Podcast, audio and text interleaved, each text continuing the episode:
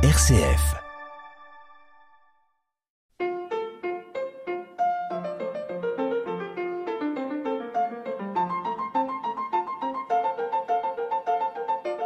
Bonjour et bienvenue dans notre émission Carte blanche de la CIMAD. La CIMAD est une association qui a pour but de manifester une solidarité active avec les personnes étrangères, quelles que soient leurs origines, leurs opinions politiques ou leurs convictions. Nous défendons pour eux et avec eux leurs droits et leur dignité. Au niveau du groupe local de Caen, nous proposons des permanences d'accès aux droits, des ateliers sociolinguistiques et organisons des actions de sensibilisation et de plaidoyer à la situation des personnes étrangères en direction du grand public, des acteurs de la société civile et des personnalités politiques. Aujourd'hui, nous souhaitons décrypter avec vous l'actualité politique. Vous en avez entendu sans doute parler, en particulier de la nouvelle et l'énième loi Asile et Migration qui sera débattue en début d'année prochaine au Parlement, ainsi que la circulaire Darmanin de novembre et ses conséquences. Puis nous évoquerons avec vous les enjeux liés à la dématérialisation des procédures de demande et de renouvellement de titres de séjour, qui constituent un réel obstacle pour l'accès des personnes étrangères à leurs droits. Bonjour Françoise, tu es bénévole au groupe local de Caen de la CIMAD. Est-ce que tu pourrais nous expliquer en quelques mots dans quel contexte s'inscrivent les discussions actuelles sur la loi Asile et Migration en cours de préparation? Oui, bonjour. Alors je vais vous reparler un petit peu de la migration euh, dans notre histoire humaine. La migration, elle est inhérente à la condition humaine. il est inutile d'être pour ou contre. Elle a existé, elle existe et elle existera. Dans le monde, les tensions géopolitiques, climatiques et économiques font que ce phénomène va se poursuivre et s'accentuer. L'Organisation internationale des migrants, l'OIM, principale organisation intergouvernementale fondée en 1951, qui a signé un accord avec les Nations Unies en 2016, prédit 300 millions de déplacés climatiques en 2050. Le changement climatique et les migrations sont les deux plus grands enjeux du XXIe siècle. La population française est le fruit de ces nombreux métissages. Aujourd'hui, une naissance sur six est le fruit d'une union entre une personne née en France et une personne née à l'étranger. Dans ce contexte, le gouvernement français propose une 22e loi sur l'asile et l'immigration depuis 30 ans, avec une absence terrible de hauteur de vue sur l'immigration, composante essentielle du monde d'aujourd'hui et encore plus du monde de demain.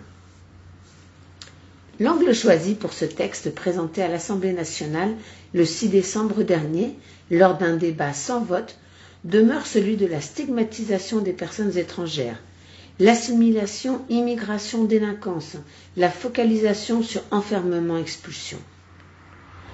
Quand les routes de l'exil se transforment de plus en plus en tombeaux pour les personnes migrantes, quand les conditions d'accueil demeurent indignes pour nombre d'entre elles, quelles propositions sont formulées? Quelles politiques sont proposées? Quand parle-t-on de solidarité, d'hospitalité, de défense de la dignité et des droits de toutes et toutes? La population étrangère en France s'élève dans son ensemble à 7,7% de la population totale, chiffre en deçà de la moyenne européenne. Entre 350 000 et 400 000 personnes sont en situation irrégulière, soit 0,52% de la population. Enfin, la France est championne d'Europe avec 125 450 obligations de quitter le territoire français prononcées en 2021, avec le taux d'exécution le plus faible. C'est dans ce contexte que le 17 novembre dernier, euh, la circulaire du ministre de l'Intérieur, Gérald Darmanin, demande de systématiser la délivrance de ces obligations de quitter les territoires français, ces fameuses OQTF, et appelle au renforcement des centres de rétention administrative. Alors même que les demandes de titres de séjour sont analysées de manière bien trop souvent indifférenciée par les préfectures. Cette systématisation des mesures d'expulsion applique des méthodes identiques à celles employées pour les personnes étrangères délinquantes, ce qui est attentatoire aux droits fondamentaux et au cadre législatif de l'Union européenne. Cette généralisation des mesures d'expulsion provoquera une précarisation accrue des personnes en situation vulnérable et en particulier des personnes sans papier, alors que pour un grand nombre d'entre elles, celles-ci ont déjà un travail, une vie familiale en France. L'instruction du ministre euh, prévoit aussi une restriction des délais euh, de recours pour suite à l'émission de ces obligations de quitter le territoire français, une systématisation des mesures de bannissement, donc l'interdiction de retourner en France suite à une mesure d'expulsion, mais aussi une suspension des droits et des prestations sociales, et en particulier une restriction à l'accès à l'hébergement d'urgence. Comme vous le savez sans doute, une personne sans papier ne peut accéder à un logement si elle n'a pas de titre de séjour. Récemment, le tribunal administratif de Rouen a condamné la préfecture de Seine-Maritime qui avait intégré dans son plan départemental d'accès au logement une restriction à l'hébergement d'urgence pour les personnes sans papier. Françoise, est-ce que tu peux nous expliquer en quelques mots les principales mesures prévues dans cette euh, loi Asile et Migration en cours de préparation? Donc ce projet de loi sera euh, déposé à l'Assemblée euh, pendant le courant du premier semestre 2023. Donc bien sûr, il s'appuie, comme Samuel vient de vous l'exposer, sur des mesures qui concernent les expulsions et l'assimilation des personnes étrangères à des délinquants. Euh, je reviens quand même un petit peu sur cette circulaire euh, d'Armanin qui s'appuie sur un triptyque surveiller, dénoncer, expulser, alors que la politique menée par le gouvernement en matière d'enfermement, d'expulsion est absurde, inefficace, coûteuse et surtout inhumaine. Dans le projet de loi, nous allons trouver aussi un volet sur la régularisation par le travail. Premièrement, donc le gouvernement n'envisage la régularisation que sous l'angle travail, alors que les titres de séjour professionnels sont parmi les plus précaires. Si la personne perd son emploi, elle peut perdre son droit au séjour. Ce n'est pas cohérent avec les annonces du gouvernement qui indiquent vouloir favoriser l'intégration des personnes régularisées.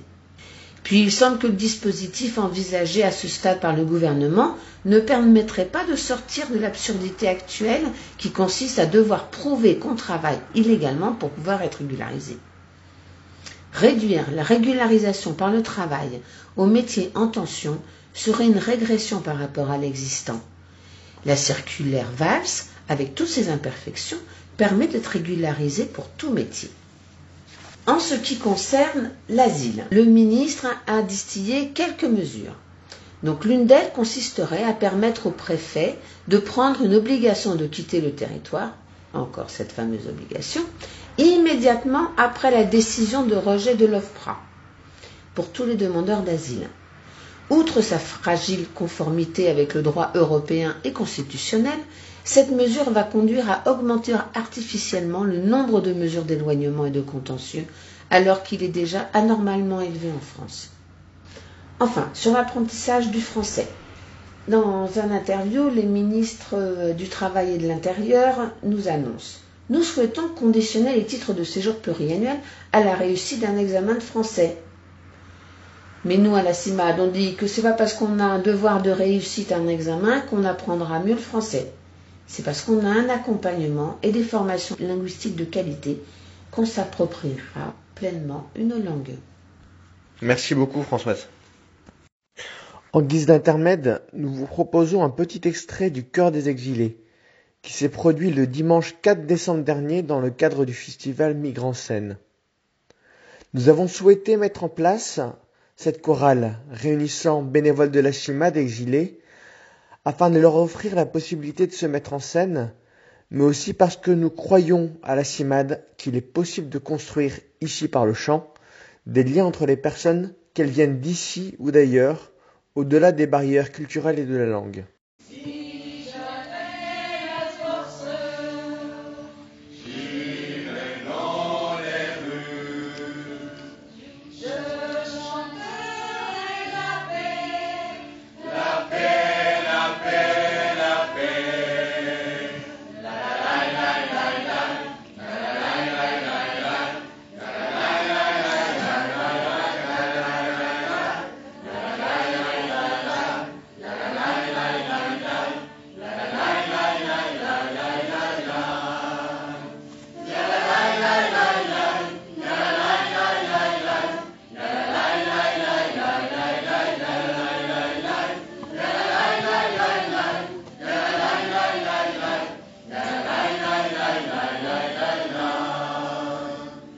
Le magazine de l'Église protestante unie sur RCF. Dans notre imaginaire collectif, le numérique et les procédures dématérialisées, qui seraient synonymes de rapidité et d'efficacité, sont considérés comme un progrès dans les relations que l'administration peut entretenir avec ses usagers.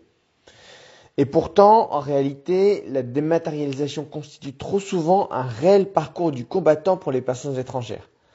C'est de cette question que nous allons parler avec Lise Faron, responsable des questions de droit au séjour à la CIMAD. Bonjour Lise, pourrais-tu nous expliquer en deux mots ce qu'est la dématérialisation et ce que cela implique pour les personnes étrangères qui demandent des titres de séjour en France? Bonjour, alors euh, la dématérialisation, c'est le fait d'imposer aux personnes euh, d'utiliser des outils numériques pour euh, faire leur demande de titre de séjour. Donc concrètement, ça va beaucoup consister en par exemple des, prises de rendez-vous à prendre en ligne sur les sites des préfectures ou des formulaires à remplir pour réussir à accéder au guichet de la préfecture pour faire sa demande. Puis de plus en plus souvent, ça va être nécessaire de déposer l'intégralité de la demande euh, par Internet. Alors du coup, ça a plusieurs impacts pour les personnes. Le premier, c'est qu'en fait, ça les éloigne euh, de l'administration. Les personnes ont de moins en moins accès à des interlocuteurs dans les préfectures, donc euh, ils sont moins conseillés pour euh, déposer leurs demandes, ils sont moins conseillés pour l'enregistrement, ils, ont moins d'informations sur l'avancement du déroulement du dossier. ils sont de plus en plus en charge tout seuls de gérer leur demande de titre de séjour, donc du coup, ils vont solliciter de plus en plus fréquemment des associations comme la CIMAD ou des travailleurs sociaux. Et du coup, c'est aussi des démarches qui vont être souvent assez opaques parce qu'une fois que la demande est déposée en ligne, la personne ne sait pas trop ce qui se passe. Et donc voilà, ça a aussi cet impact-là de ne bah, pas réussir à savoir euh, ce qui se passe pour sa demande.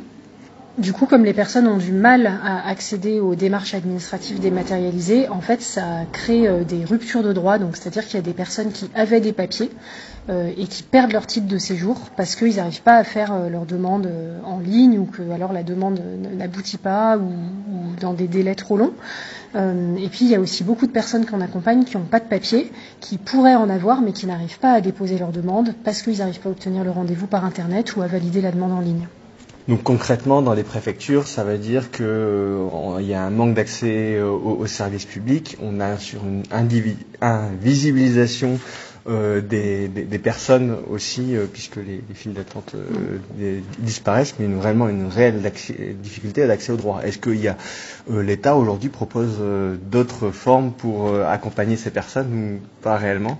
Alors il n'y a pas beaucoup d'alternatives qui sont proposées dans les préfectures pour euh, l'accompagnement des personnes. Euh, là, il y a un peu un développement contraint et forcé parce que le Conseil d'État euh, l'a en fait ordonné au, ministère de l'Intérieur et aux préfectures un développement un peu contraint et forcé de points d'accueil numériques dans les préfectures, mais en fait, donc c'est des lieux qui ont des missions très réduites.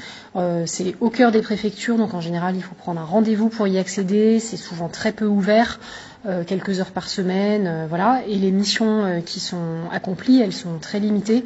Ça va être vraiment aider les gens à accéder au numérique, mais c'est pas un vrai accompagnement comme on peut l'attendre de la part d'un guichet préfectoral. Donc non, malheureusement, il a pas de, il y, a, un accompagnement très insuffisant autour du, numérique pour les personnes étrangères qui demandent un titre de séjour. Et du coup, quelles sont les revendications de la CIMAD sur cette question cruciale de la dématérialisation et de l'accès au droit alors ce que la CIMAD demande, euh, ce qu'elle demande en premier lieu, c'est des alternatives, c'est-à-dire que les personnes ne soient pas contraintes de faire leur démarche euh, par Internet. Ça peut être très bien pour certaines personnes, mais pour ceux pour qui c'est pas euh, possible ou pratique, il faudrait vraiment que les démarches puissent être faites autrement. Puis plus globalement, c'est la demande d'avoir un service public qui dispose de moyens suffisants pour accueillir les personnes, donc un service public qui soit humain, qui soit ouvert. Et puis en dernier lieu, bah, on, on demande aux préfectures et au ministère de l'Intérieur ben, de respecter les décisions du Conseil d'État qui ont été rendues euh, en, juin 2022 et qui obligent les préfectures à mettre en place un accueil et un accompagnement et à proposer aussi euh, des, alternatives à la dématérialisation euh, dans certains cas. Et ça, c'est à mettre en parallèle aussi avec la revendication de la CIMAD de, mm. de régularisation large, durable et pérenne des, personnes sans papier. Et euh, quelles sont les actions de la CIMAD pour euh, lutter contre la dématérialisation? Alors la CIMAD a fait beaucoup de contentieux pour lutter contre la dématérialisation, ce qui a permis d'obtenir quand même des avancées par, enfin, rendues par le Conseil d'État en, juin. Euh, après, au-delà du contentieux, on fait beaucoup de plaidoyers. Euh, donc auprès des préfectures, du ministère, euh, des parlementaires, euh, du défenseur des droits. et puis on communique aussi ben, à chaque fois que c'est possible auprès des médias, du grand public pour alerter sur les conséquences de cette dématérialisation. Merci beaucoup Lise. C'est la fin de cette émission Carte blanche de la CIMAD. Nous vous souhaitons de bonnes fêtes de Noël et de fin d'année et nous nous retrouverons avec plaisir l'année prochaine pour une nouvelle émission.